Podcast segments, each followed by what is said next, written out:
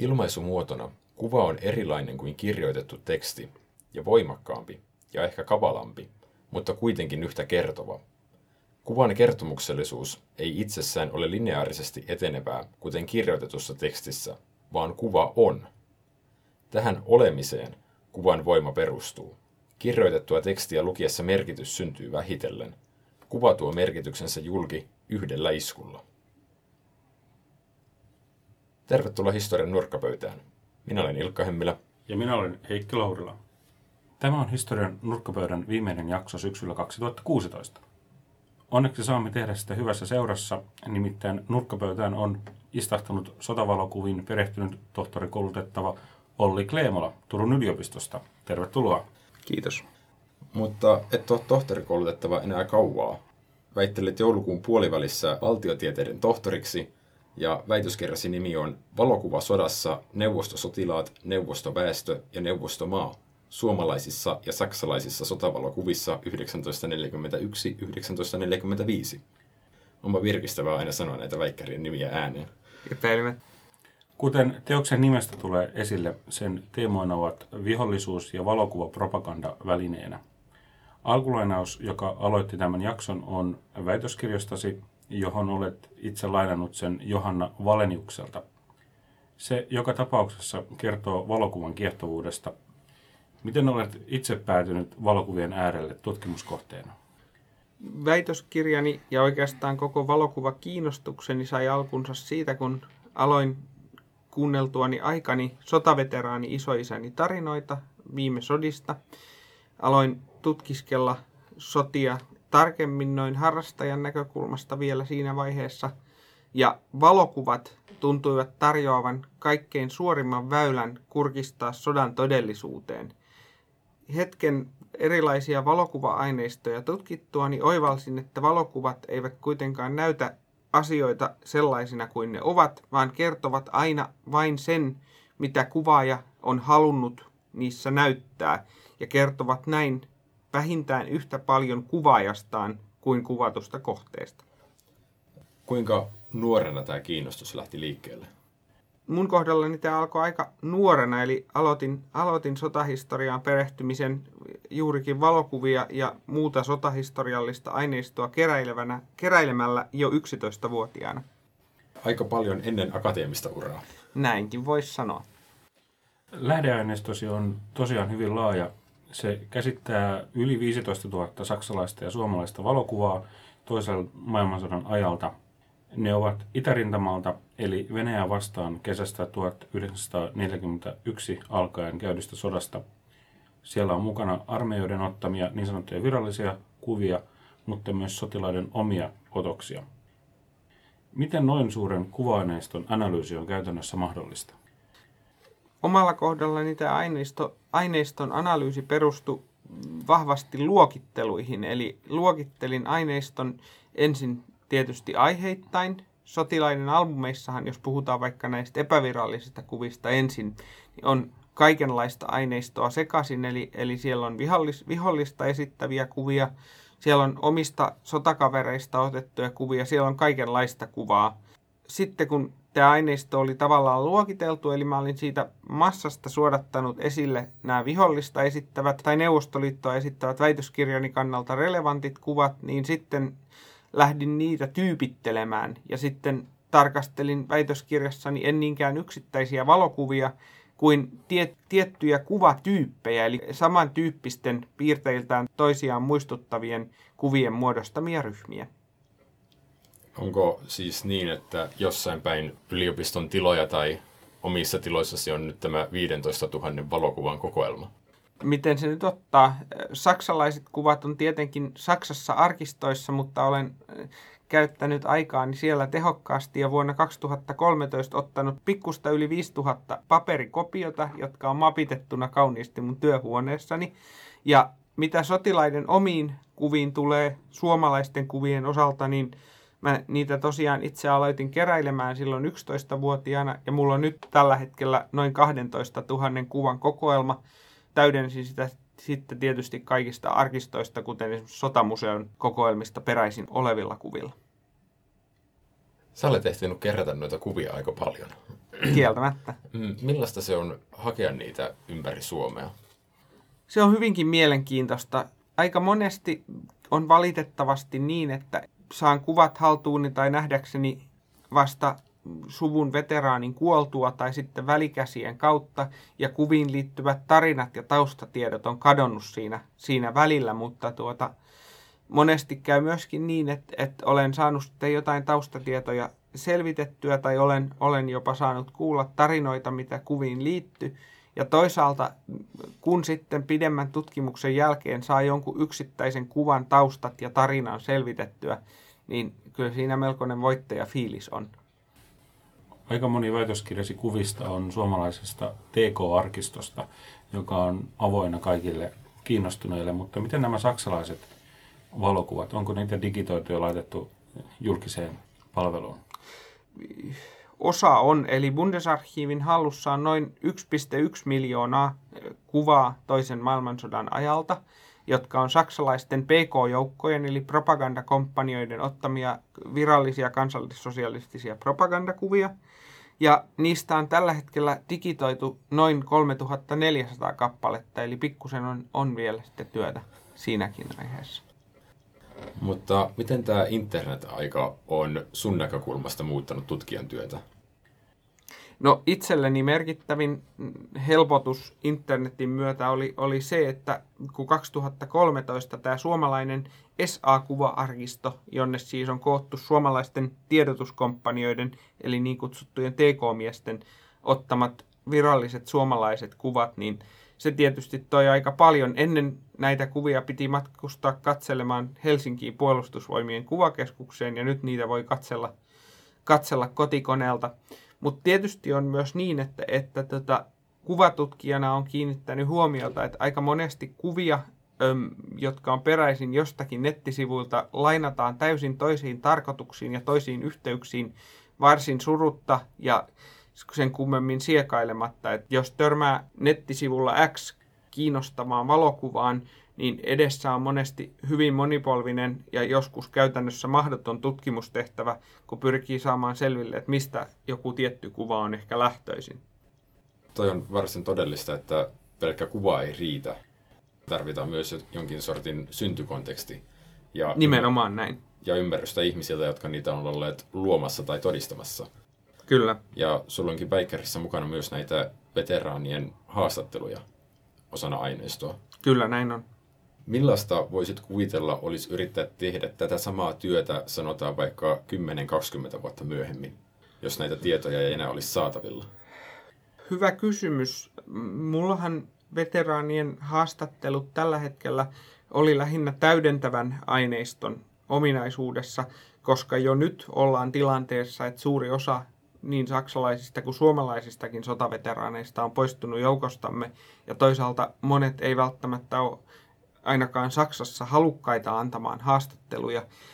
Mä itse asiassa testaan, testaan tässä nyt semmoista metodia. Mä olen tosiaan tyypitellyt ne kuvat ja, ja tota, sitten yrittänyt löytää, että mitä sen tyyp, kuvatyypin taustalla kulloinkin saattaa piillä, mitkä on olleet motivaatiot tietyn tyyppisten kuvien ottamiseen – Eli kuten aikaisemminkin jo sanoin, niin kuvayksilö ei ole mun työssäni niinkään suuressa merkityksessä, eikä näin sitten myöskään yksittäisten valokuvaajien haastattelut. Sinänsä tämä työ olisi ollut ehkä mahdollista toteuttaa 20 vuoden kuluttua, mutta toisaalta koko ajanhan me liikutaan eteenpäin tilanteeseen, jossa alkuperäiskokijat, aikalaiskokijat vähenee ja toisaalta erilainen aineisto myös hukkuu. Eli nyt mun oli vielä mahdollista saada käyttööni yksityisarkistoja, jotka oli perheiden hallussa. Kuka tietää, missä ne arkistot on 20 vuoden kuluttua. Aivan, ja silloin pitäisi tosiaan olla ihan puhtaasti niiden kuvailutietojen varassa, mitä niistä on silloin kuvanottohetkeltä säilynyt. Kyllä. Mutta mennään pikkuhiljaa sun väitöskirjan tutkimuskysymyksiin, eli siihen, mitä olet näiden kuvien avulla selvittänyt.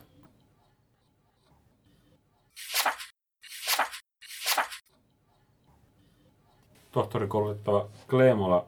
Väitöskirjasi perustuu oikeastaan kolmeen tutkimusongelmaan, joista ensimmäinen on teoksen nimeä mukailleen se, millainen kuva Neuvostoliitosta sen sotilaista ja kansalaisista esitettiin propagandassa. Moni on ehkä tottunut siihen, että propaganda on luonteeltaan hyvin yksioikoista, vaan miten oli todellisuuden laita? Oliko valokuvissa esitetty Venäjä yksi suuri massa ja vihollinen?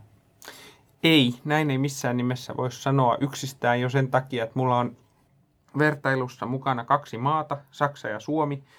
Ja vaikka tarkastellaan pelkästään propagandaa ja jätetään tässä vaiheessa ne sotilaiden omat kuvat kokonaan ulkopuolelle, niin täytyy muistaa, että Saksalla ja Suomella oli näistä erilaisista monipolvisista liittolais- tai aseveljeyskeskusteluista, jos ne jätetään kokonaan ulkopuolelle, niin Saksalla ja Suomella oli täysin erilaiset sodan tavoitteet. Saksalaisethan pyrki saamaan idästä lisää elintilaa omalle kansalleen, eli itään oli tarkoitus asuttaa saksalaisia. Ja suomalaiset taas valloittivat jatkosodassa alueen, joka ei koskaan kuulunut Suomeen, eli Itä-Karjalan, mutta Itä-Karjalaa ei ollut tarkoitus muuttaa Suomeksi. Suomalaisethan piti Itä-Karjalaa eräänlaisena suomalaisuuden kehtona. Alueelta oli aikanaan kerätty muun muassa Kalevala.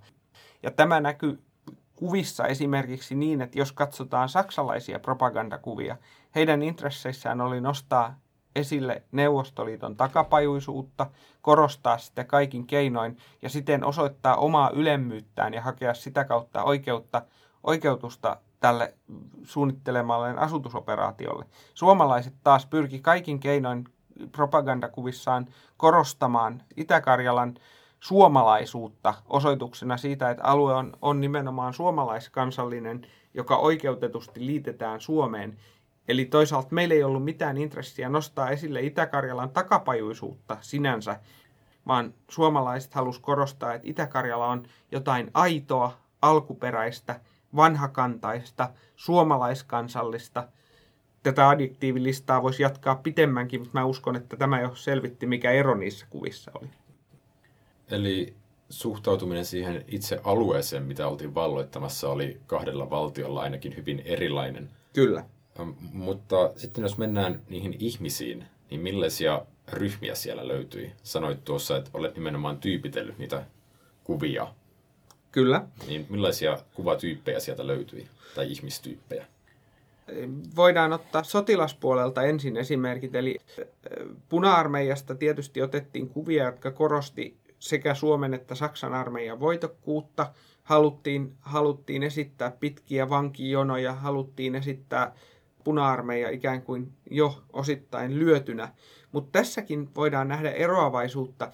Siinä missä Saksa pyrki viimeistään vuodesta 1943 lähtien ymmärrettävistä syistä esittämään puna-armeijan säälittävänä ja korostamaan sitä, että vaikka, vaikka tota, saksalaiset nyt väliaikaisesti joutuukin perin, perääntymään, niin itse asiassa puna-armeija on katastrofaalisessa tilassa ja tulee romahtamaan hetkenä minä hyvänsä, niin suomalaiset oli kääntäneet kelkkansa jo vuonna 1942 oli nimittäin annettu määräys, että puna-armeijaa ei missään nimessä saa vähätellä eikä halveksuvasti esittää suomalaisessa propagandassa. Kesällä 1944 Neuvostoliiton suurhyökkäyksen aikaan mentiin jopa joissain tapauksissa niin pitkälle, että kehuttiin puna-armeijan varustusta ja kykyä hyökätä, koska se antoi tavallaan perusteet sille, että no me nyt jouduttiin vetäytymään, mutta kuka tahansa olisi joutunut, kun vihollinen on noin mahtava ja hyvin varustettu. No. Eli, eli tässä oli niin kuin hyvin, hyvin toisenlainen ajattelu kuin saksalaisilla, mitä puna-armeijan kuvaukseen tulee. Ja se myös tuo esille sen, että nämä kuvaukset saattoi vaihdella pitkin sotaa. Ilman muuta. Propagandahan pyrki molemmissa maissa, sekä Suomessa että Saksassa, mukautumaan kulloiseenkin tilanteeseen. Tässä yllättäen Saksa onnistui jopa sikäli paremmin, että, että he tosiaan muutti propagandansa sävyä, mikä on ehkä totalitaarisessa valtiossa helpompi toteuttaa. Ja toisaalta voidaan myös muistaa, että suomalaisilla oli hyvin staattinen sodankäynti oikeastaan pitkään. Eli meillähän oli jatkosodassa kesällä ja syksyllä 1941 muutaman kuukauden mittainen hyökkäysvaihe. Ja sen jälkeen käytiin yli kaksi vuotta pitkää asemasotaa. Kumpikin osapuoli istui omissa korsuissa ja suomalaiset keskitty lähinnä Itä-Karjalan ihmeiden dokumentointiin. Jos siinä on sitten sotilaista puhuttu, niin entäs siviilipuoli? Miten siviiliväestöä kuvattiin?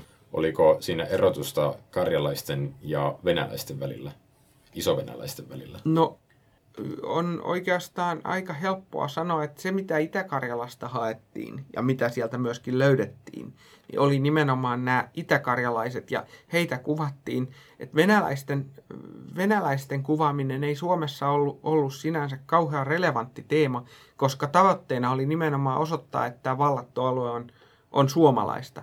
Ja mitä saksalaisiin taas tulee, niin sitäkin taisin tuossa sivuta, eli, eli tota, saksalaiset pyrki kaikin tavoin osoittamaan valloittamiensa alueiden venäläisväestön materiaalista köyhyyttä ja ehkä jopa henkistä köyhyyttä, mutta sitä tietysti on kuvin vaikea dokumentoida, että tämä osa-alue ei sillä tavalla kuvista välttämättä näkynyt.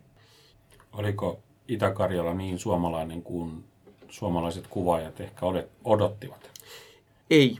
Se on hyvin helppo, helppo sanoa, koska suomalainen sotilashallinto oli toimittanut ennen sit Itä-Karjalan valtausta laskelmia, joissa Itä-Karjalasta odotettiin löytyvän hyvinkin laaja suomensukuinen väestö, eli karjalaisia ynnä muuta. Mutta neuvostojoukot oli vetäytyessään ehtinyt osin vapaaehtoisena ja osittain pakkoevakuointina toteuttaen niin viedä suuren osan työikäistä väestöä mennessään. Ja niinpä Itä-Karjalasta löytyy oikeastaan ainoastaan partasuuroksia ja sitten huivipäisiä mummoja, joitain pikkulapsia toki myös, mutta kokonaisuutena sieltä löytyi vähemmän väestöä, mitä odotettiin, ja se oli myöskin ehkä vähemmän, tai siis prosentuaalisesti vähemmän suomensukuisia kuin mitä odotettiin. Siitä on paljon puhuttu Suomessa, että mitä käytännössä suomalaisten toiminta tuolla valloitetulla, valloitetulla alueella tarkoitti, millaisen kuvan suomalaisten harjoittamasta assimilaatiopolitiikasta saa näiden valokuvien kautta vai saako siitä minkäänlaista kuvaa?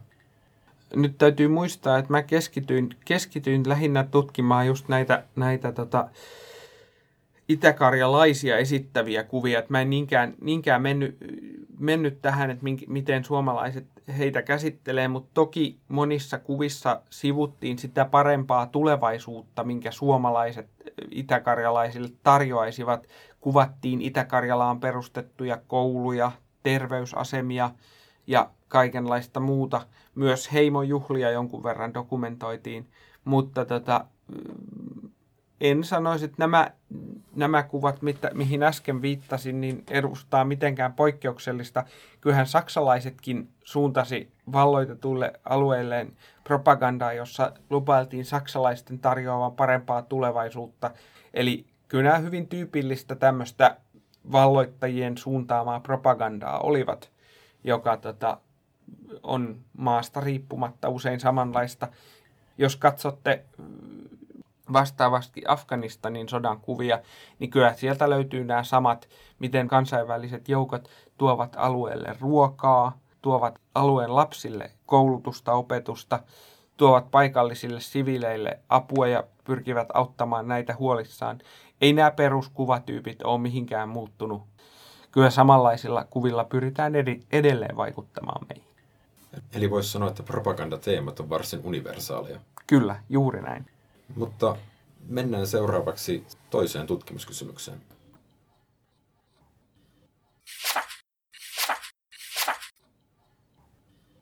Tohtorikoulutettava Olli Kleemola, sivuisit tuossa jo sitä, että Suomi ja Saksa kävi samaa sotaa tai sotaa samalla rintamalla, mutta kävivät sitä hyvin erilaisista lähtökohdista. Nimenomaan näin.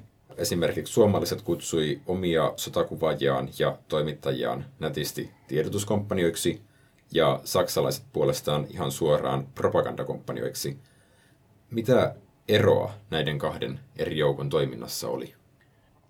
Oikeastaan voidaan, voidaan todeta se, että, että suomalaiset lähtivät siitä, että heidän pyrkimyksenään on, on luoda väestön keskuuteen käsitys siitä, että suomalaiset tekomiehet tuottaa tietoa, nimenomaan puolueetonta ja puhtaaseen informaatioarvoon perustuvaa tietoa, siksi nimi tiedotuskomppania. Meikäläisessä kielenkäytössä viimeistään talvisodan jälkeen, jolloin Suomeen suunnattiin paljon neuvostopropagandaa, niin sanalla propaganda oli hyvin negatiivinen kaiku.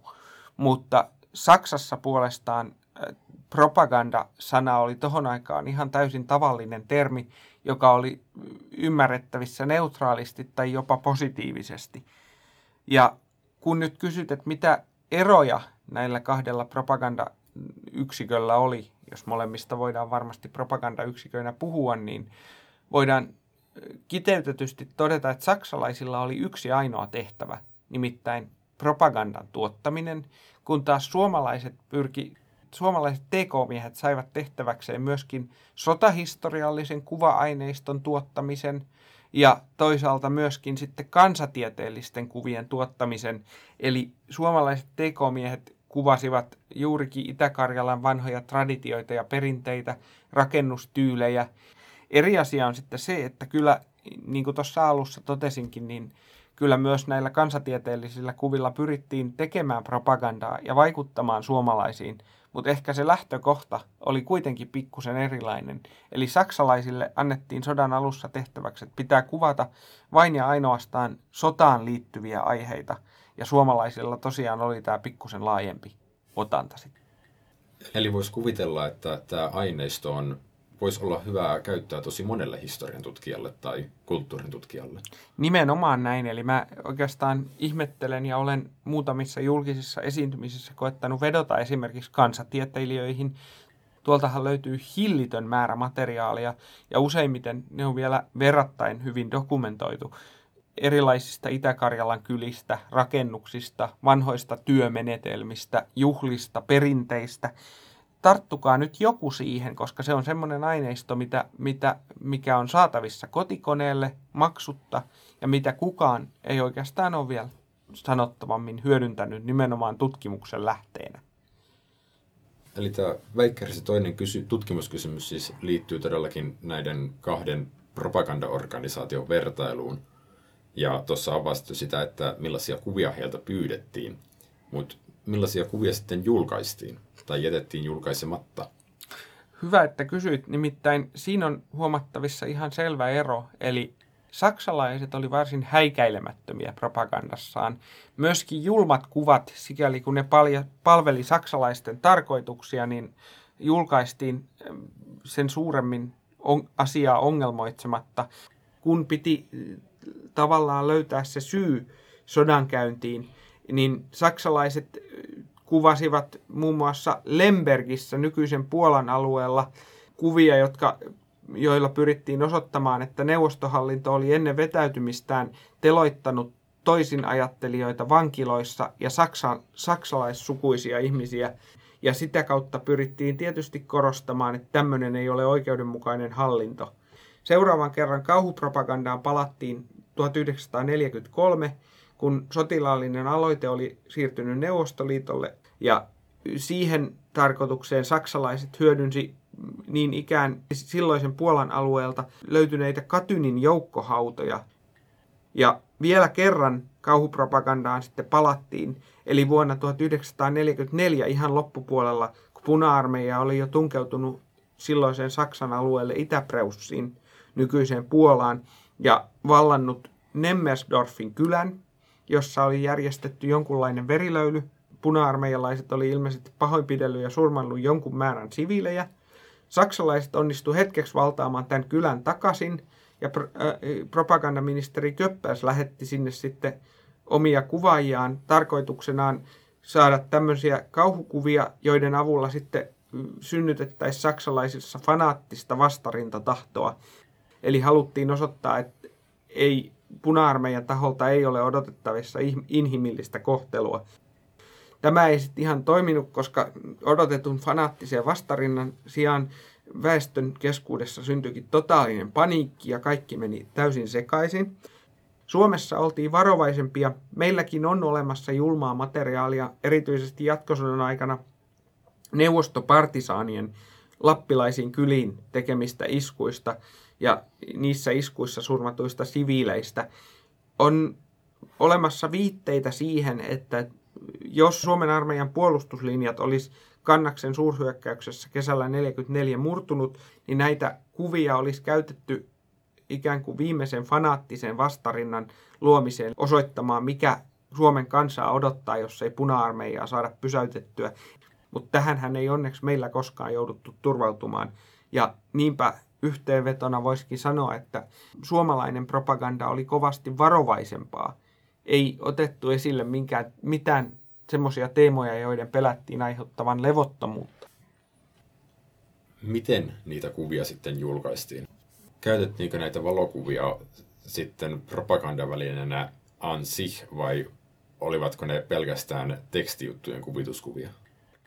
No, voisi oikeastaan sanoa niin, että Saksassa, jossa siis kuvallisella propagandalla oli hiukan pidemmät perinteet kuin Suomessa, kansallissosialistithan tajus aika aikaisin kuvan arvon propagandavälineenä, niin julkaistiin esimerkiksi tämmöisiä hyvin taiten koottuja kuvasarjoja, joissa ei ollut sitten muita tekstejä kuin lyhyet napakat kuvatekstit, jotka kertoivat kulloinkin lukijalle, että mitä siinä kuvassa pitää nähdä ja miten sitä kuvaa pitää tulkita.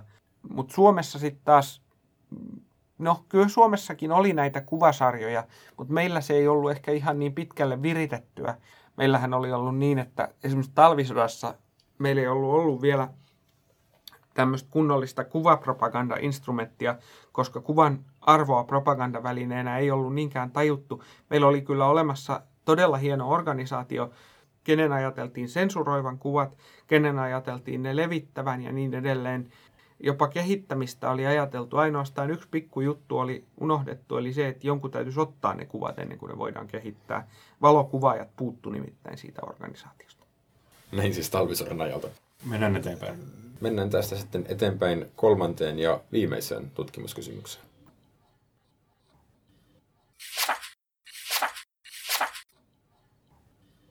Kolmas kysymys, johon tosiaan etsit vastausta, on tavallisen rintamamiehen suhtautuminen valokuvaamiseen. Miksi rintamamiehet ottivat omia valokuvia? Ja voidaan löytää montakin syytä. Osalle valokuvaaminen oli toki keino dokumentoida ihan sitä, mitä sotareissulla koettiin. Näitähän sotaretkiä voidaan tohon aikaan pitää ensimmäisenä ulkomaanmatkoina. Ei monellakaan ollut mahdollisuutta tohon aikaan mitään turistimatkoja tehdä.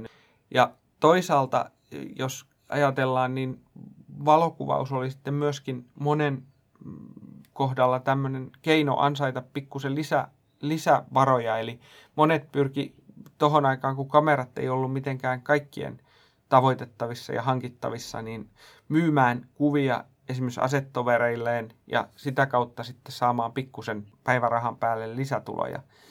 Toisaalta monelle taas valokuvaaminen saattoi olla tämmöinen keino dokumentoida sodan kauhuja ja toisaalta myöskin keino pyrkiä etännyttämään itsensä niistä, eli jotain kauhunäkyä, vaikka ruumisröykkiöitä tai mitä ikinä, ei tarvinnut kohdata täysin suojattomana ja passiivisena katsojana, kun saattoi nostaa kameran itsensä ja sen näyn väliin ja keskittyy ehkä siihen kuvaamiseen teknisenä suorituksena, eikä ajatella niin, että tuossa edessä on nyt valtava pino lahoavia, haisevia ruumiita. Entä ovatko nämä valokuvat olleet myöhemmin kenties siinä tarkoituksessa, että niillä on voitu osoittaa, että henkilö on voinut osoittaa olleensa itsekin niin sanotusti paikan päällä? Aivan varmasti, mutta mm, sitä funktiota voidaan nähdä jo sodan aikana oikeastaan. Eli, eli tota, rintamamiesten keskuudessahan oli tietynlainen mm, sanaton arvojako sillä tavalla, että etulinjan miehet pitivät itseään kaikkein arvokkaimpana, koska he olivat siellä mm, tapahtumien polttopisteessä. Ja näin sitten esimerkiksi kuvat ruumisröykkiöistä saattoi muodostua tämmöisiksi statussymboleiksi, joilla sitten todistettiin, että katsokaa, mulla on tämmöisiä, mä olen niitä valiojoukkoja, jotka on siellä edessä, missä ruumiita tehdään, enkä suinkaan vain takana, missä ruumiita pestään. Miten puolustusvoimat suhtautuivat tähän epäviralliseen kuvaustoimintaan? Suomessahan oli Euroopan laajuisesti ainutlaatuinen ratkaisu, jossa sotilaiden kuvaamista pyrittiin rajoittamaan. Eli meillä rintama-alueella ja sotatoimialueella kuvaaminen olisi vaatinut erillisen kuvausluvan. Ja silloinkaan kuvausluvan haltijat ei olisi saanut suinkaan kuvata täysin vapaasti sitä, mitä haluavat, vaan esimerkiksi mauttomien kuvien, teloitusten, kaatuneiden pommitusvahinkojen ja muuden onnettomuuksien kuvaaminen oli kiellettyä. Mutta suomalainen korpisoturi ei ollut välttämättä kaikkein kuuluisin tottelevaisuudestaan ja kuuliaisuudestaan esimiehille. Ja onkin selvää, että suuri osa sotilaista on kuvannut täysin mistään rajoituksista piittaamatta mitä kauheimpia näkyjä. Oliko suomalaisten ja saksalaisten rintamamiesten ottamissa valokuvissa suuria eroja? Molempien maiden rintamasotilaat kuvissaan pyrkivät osittain tiedostamattaan ja osittain tiedostaen todennäköisesti toistamaan näitä heille tutun propagandan kuvatyyppejä. Yleisesti ottaen sotilaat oman mielenterveytensä vuoksi hyväksyivät mm, esimerkiksi propagandan välittämät viholliskuvat, koska muuten ajatus tappamisesta, joka ei siis siviiliyhteiskuntaan sovi, niin olisi saattanut muodostua henkisesti täysin kestämättömäksi. Ja sitten sitten kun sekä suomalaiset että saksalaiset jäljittelivät kummatkin oman propagandansa tuottamaan aineistoa, niin kyllä näissä eroavaisuuksia on. Mutta kyllä sieltä on havaittavissa myös ne samat peruspiirteet esimerkiksi aiheista, joista propaganda vaikeni ruumisröykkiöiden tai muun vastaavan kuvaamisesta, niin niissä on hyvinkin samanlaisia kuvia sekä suomalaisissa että saksalaisissa albumeissa.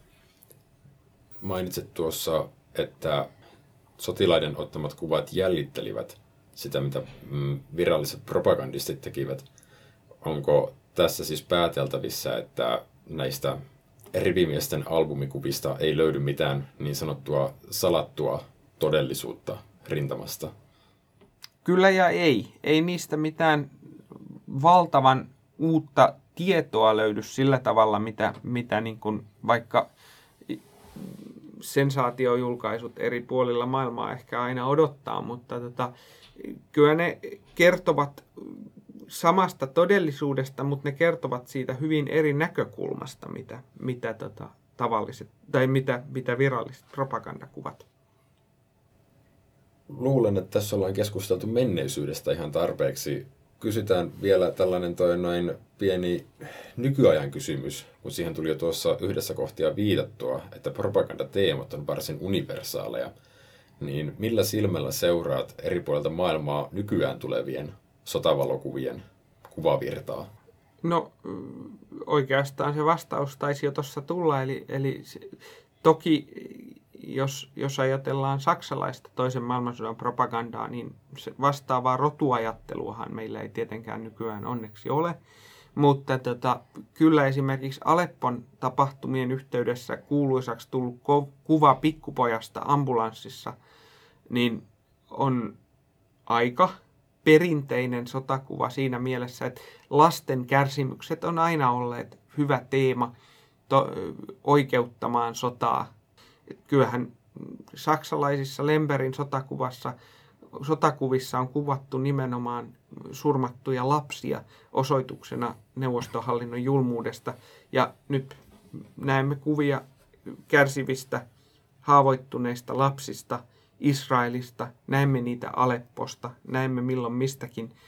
Kyllä mä oikeastaan tavallaan seuraan myös niitä surullisena. Mä totean, että ihmiskunta ei ole paljon oppinut tässä 60-70 vuoden aikana. Mikä on siis väitöskirjasi suurin opetus, jos ajatellaan tämän päivän valokuvausta ja mediamaailmaa? Suurin opetus on ehkä se, että tota, vaikka se varmasti on eri yhteyksissä tullutkin, mutta taas kerran mä huomaan, että kuinka monet ihmiset suhtautuu kuvaan edelleen jonakin, mikä on neutraalia, jonakin, mikä tallentaa tapahtumat sellaisina, kun ne ovat aikanaan tapahtuneet. Ei se niin ole.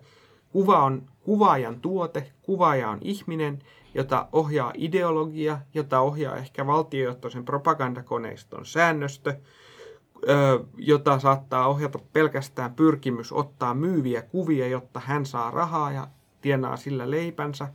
Ja asiahan on niin, että, että, että Kuvassa näkyy aina se, mitä kuvaaja haluaa meille näyttää. Olennaista on siis kysyä, että miksi joku kuvaaja on halunnut näyttää meille juuri tämän, mitä hän on halunnut sillä kertoa ja mitä hän ehkä on jättänyt kuvasta näyttämättä. Tohtori koulutettava Kleemola, mihin aiheisiin valokuvatutkimus vie sinut seuraavaksi? No, sanotaanko näin, että toistaiseksi pysytään sotakuvissa. Mulla on ollut seuraavana ajatuksena tarttua aiheeseen, joka ehkä on tavallaan luontevaa jatkoa. Eli meillähän on Suomessa hyvin vilkkaasti ilmestynyt menneinä vuosikymmeninä noita kuvateoksia viime sodista.